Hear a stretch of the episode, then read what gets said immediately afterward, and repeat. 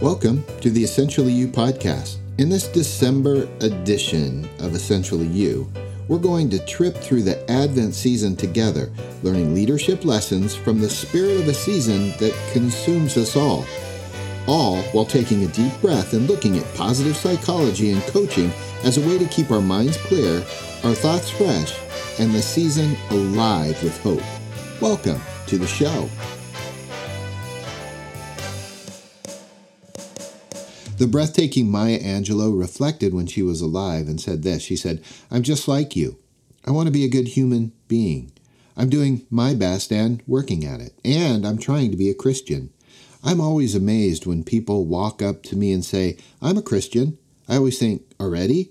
You've already got it? I'm working on it. And at my age, I'll still be working on it at 96. As we approach the first week of Advent, it's worth reflecting on the leadership lessons we can learn this critical season of the Christian calendar. Now, for those of you who are unfamiliar with Advent, it is the four weeks leading up to Christmas Day, and it's a time for reflection, preparation, and anticipation. Okay? Christians worldwide use this time to focus on the meaning and significance of Jesus' birth and what that means in our lives today.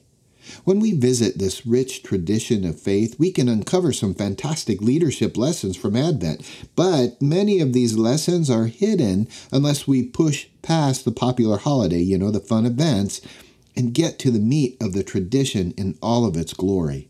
Here are a few lessons to get us warmed up as we trip through December together and unpack the magic of Advent. Number one, patience. Advent is a reminder that good things take time. It's a time for us all to slow down a bit, take a deep breath, and wait for the promises yet to come. The best leaders I know practice patience and understand that it's a virtue and that sometimes things take longer than anticipated. By taking time to reflect and reflo- refocus on things, we can find a renewed sense of energy and motivation and this can help us keep moving forward. Number two is hope.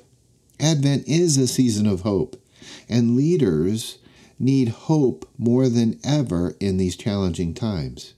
Even in adversity, leaders who maintain a positive outlook can inspire their teams to do the same. Hope is like contagious. I hope you know that. And when leaders can influence hope into their organization, they can really start to achieve great things. Dependence. Advent reminds us that we don't control everything. I know control is a big deal as a leader because as leaders, we often try to control everything, leading to burnout and stress. Advent reminds us to depend on a higher power and to trust in something greater than ourselves. Trust me when I say, even this first week, I've really been hanging on that. And by doing this, we can tap into a source of strength that will sustain us even in the most challenging times. The fourth is service, because Advent is also a reminder of the importance of service. You see, Jesus came to serve, not to be served.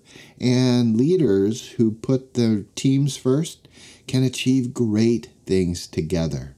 Servant leadership means putting the needs of others before one's own and working to empower everyone around us.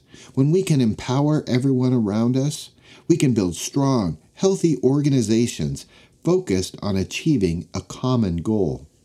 And as we enter the first week of Advent, let us be reminded of these critical leadership lessons.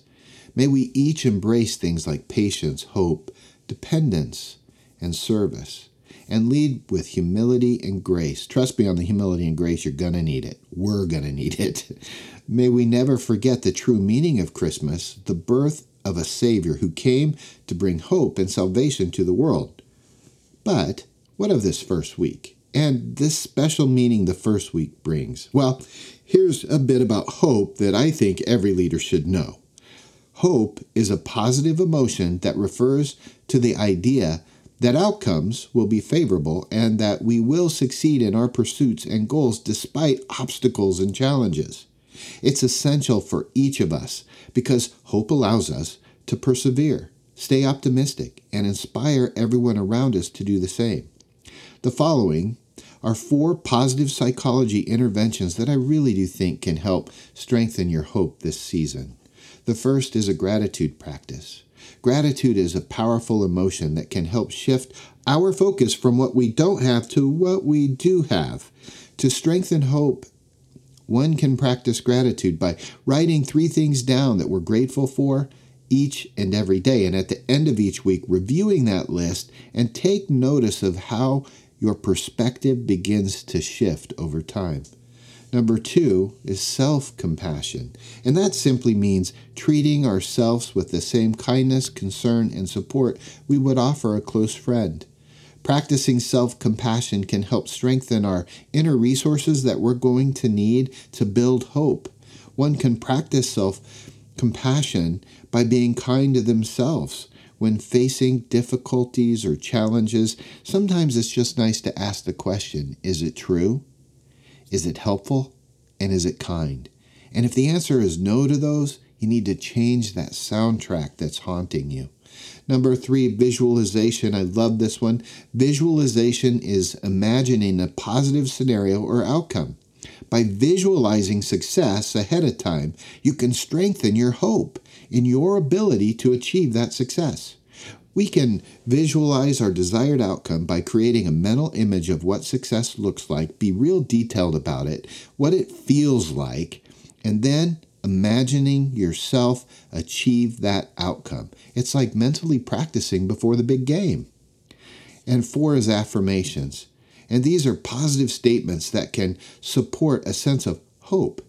By repeating affirmations, we can positively influence our self talk, which is so important, and strengthen our belief in our ability to succeed. One can create affirmations reflecting one's goals and aspirations and then repeat them regularly to reinforce that hope that you have.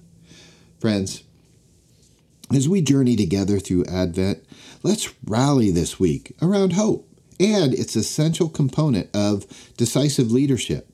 And this can be strengthened through various positive psychology interventions like gratitude practice, self compassion, visualization, and affirmations. These will all make a big difference in your world.